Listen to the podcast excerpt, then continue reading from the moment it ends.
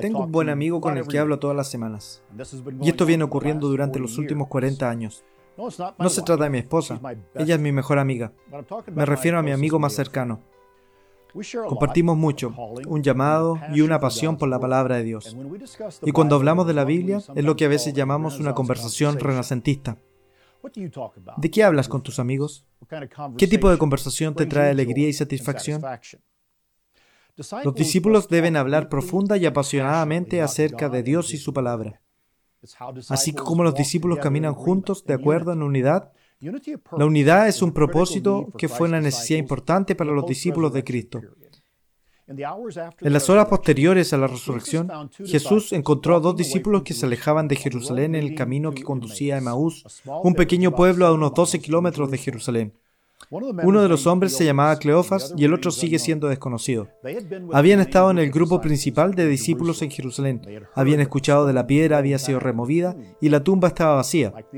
Al igual que los demás, no entendieron lo que había sucedido. ¿Qué significaba la tumba vacía? ¿Qué significaron los eventos de la semana? Mientras hablaban sobre los eventos de los últimos días, un hombre vino a ellos. Cuando lo miraron, no reconocieron que era Jesús. Algo nubló sus ojos. Al igual que María en el jardín ese mismo día, hubo una ceguera que se apoderó de estos discípulos y no fueron capaces de ver al Hijo de Dios.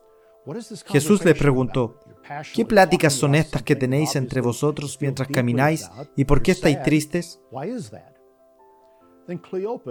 Entonces Cleofas se volvió hacia él y con una mirada perpleja dijo, ¿eres tú el único forastero en Jerusalén que no ha sabido de las cosas que en ella han acontecido en estos días? Entonces él les dijo, ¿qué cosas? Y ellos dijeron, de Jesús Nazareno, que fue varón, profeta poderoso en obra de la palabra de Dios y de todo el pueblo, y cómo le entregaron los principales sacerdotes y nuestros gobernantes a sentencia de muerte y le crucificaron. Pero nosotros esperábamos que Él era el que había de redimir a Israel. Y hoy ya es el tercer día que esto ha acontecido.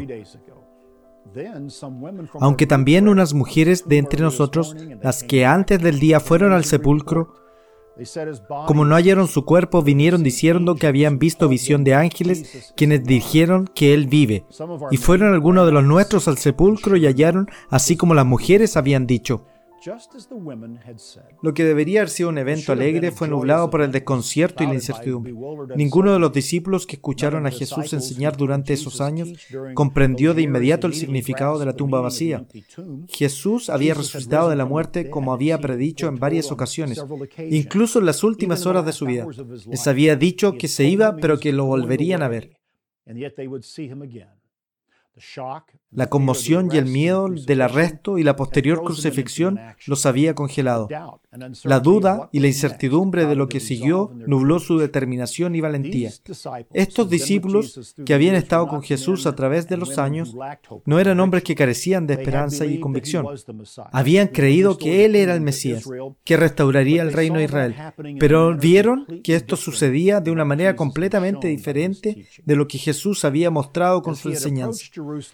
Se había acercado a Jerusalén en la última semana de su vida, Jesús enseñó a través de su parábola que se iría y que les dejaría una misión. Habría tiempo para trabajar, tiempo para llevar el Evangelio al mundo, pero los discípulos estaban teniendo dificultades para reconocer al Jesús resucitado, en parte porque no habían entendido completamente su enseñanza. No era por falta de deseo y avidez, les faltaba comprensión. Estos dos discípulos que caminaban rumbo a Maús se dedicaban a lo que hacemos regularmente cuando discutimos y hablamos sobre verdades espirituales de la vida. Cleofas y la otra persona estaban trabajando a través de la fe. Lo hacían juntos en el camino de su vida. Caminaban juntos, conversaban y razonaban los hechos tal como los entendían. Jesús vino entre ellos sin ser reconocido. Exasperado, Jesús les dijo, Oh insensatos y tardos de corazón para creer lo que los profetas han dicho. ¿No era necesario que el Cristo apareciera estas cosas y que entrara en su gloria? Comenzando desde Moisés y siguiendo por todos los profetas, les declaraba todas las escrituras. Aquí Jesús hizo algo radical. Le mostró cómo aplicar las escrituras a lo que había sucedido comenzando con los escritos de Moisés y señaló las explicaciones claves de estos pasajes que predijeron su obra. Probablemente se identificó como aquel que lastimaría la cabeza de la serpiente, Satanás el diablo. Explicó que, como Moisés, era él el profeta que Dios levantaría. Una a una le señaló las profecías de Isaías y mostró cómo se cumplieron en él. Este fue el significado de los acontecimientos de los últimos días. Esto es lo que habían entendido mal. Aún así, no reconocieron con quién estaban caminando. La escritura nos dice que llegaron a la aldea donde iban y él hizo como que iba más lejos, mas ellos obligaron a quedarse, diciendo, quédate con nosotros porque se hace tarde y el día ya ha declinado. Entró pues a quedarse con ellos. La hospitalidad es una marca registrada de un discípulo. Aquí los dos están haciendo algo que era natural para la época. No habían alojamientos de hotel. Se esperaba que mostraran amabilidad con los extraños y compartieran su lugar y su comida con ellos.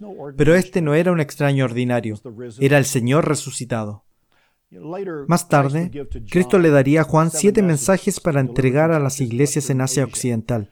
A la iglesia en la Odisea, Cristo le diría, He aquí yo vengo a la puerta y llamo. Si alguno oye mi voz y abre la puerta, entraré en él y cenaré con él, y él conmigo. Esa iglesia tuvo un problema con Cristo. Lo mantuvieron afuera, lejos de su comunión.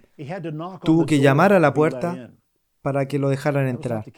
Ese no fue el caso aquí en el camino a Emaús. Jesús fue invitado a su casa. Juntos los tres se sentaron en la mesa. Y aconteció que estando sentado con ellos en la mesa, tomó el pan y lo bendijo, y lo partió y les dio. Entonces fueron abiertos sus ojos y lo reconocieron. Fue en el momento de partir el pan cuando entendieron de quién estaban hospedando. No era la primera vez que Jesús había partido, bendecido y servido el pan entre sus seguidores. Había alimentado a miles en Galilea con el milagro del pan. Solo unos días antes había partido el pan y les dijo que era un símbolo de su cuerpo. La conexión ahora para estos dos en Emaús era clara e inconfundible. Ahora lo entenderían. Ahora veían cara a cara a su Señor. Les fueron abiertos los ojos y le reconocieron. Mas él desapareció de su vista. Se fue. Los dos quedaron para concluir lo que había sucedido. Un impresionante momento de claridad mientras se sentaban a comer con Jesús. Lo que luego se dijeron el uno al otro muestra una cualidad necesaria para los discípulos en el camino a Pentecostés. Y se decían el uno al otro, ¿no ardía nuestro corazón entre nosotros mientras nos hablaba en el camino y cuando nos abría las escrituras?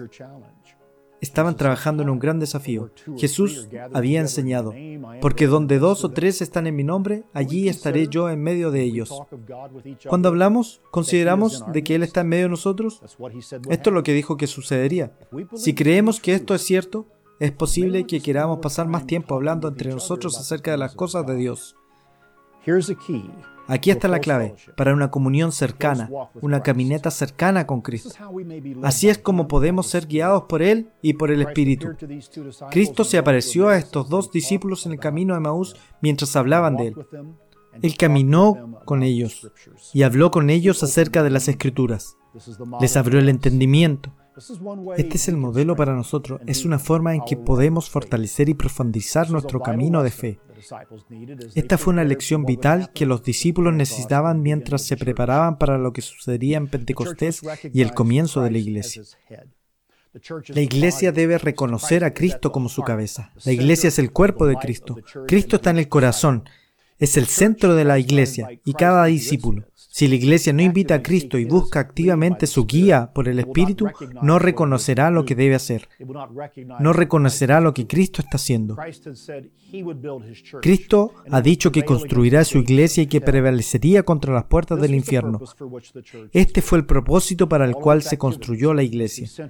Todas nuestras actividades deben centrarse en este propósito.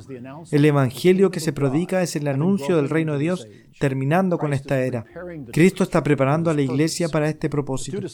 Los dos discípulos en el camino de Maús aprendieron cómo trabaja Cristo. Y necesitamos tomar esta lección y desarrollar una vida motivada por el fuego ardiente de la palabra en nuestro corazón. Como discípulo de Cristo, esto es lo que debemos tener. Nada menos.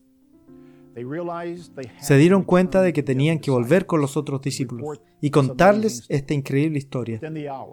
Y levantándose en la misma hora, volvieron a Jerusalén y hallaron a los once reunidos y a los que estaban con ellos, y que decían, ha resucitado el Señor verdaderamente y ha aparecido a Pedro. Entonces ellos contaban las cosas que habían acontecido en el camino y cómo le habían reconocido al partir el pan.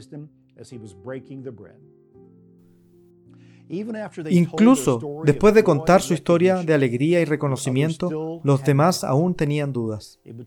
Se necesitaría de otra aparición de Jesús para romper la incredulidad. Veremos lo que hizo Jesús y lo que dijo que hicieran en el próximo episodio del Camino a Pentecostés.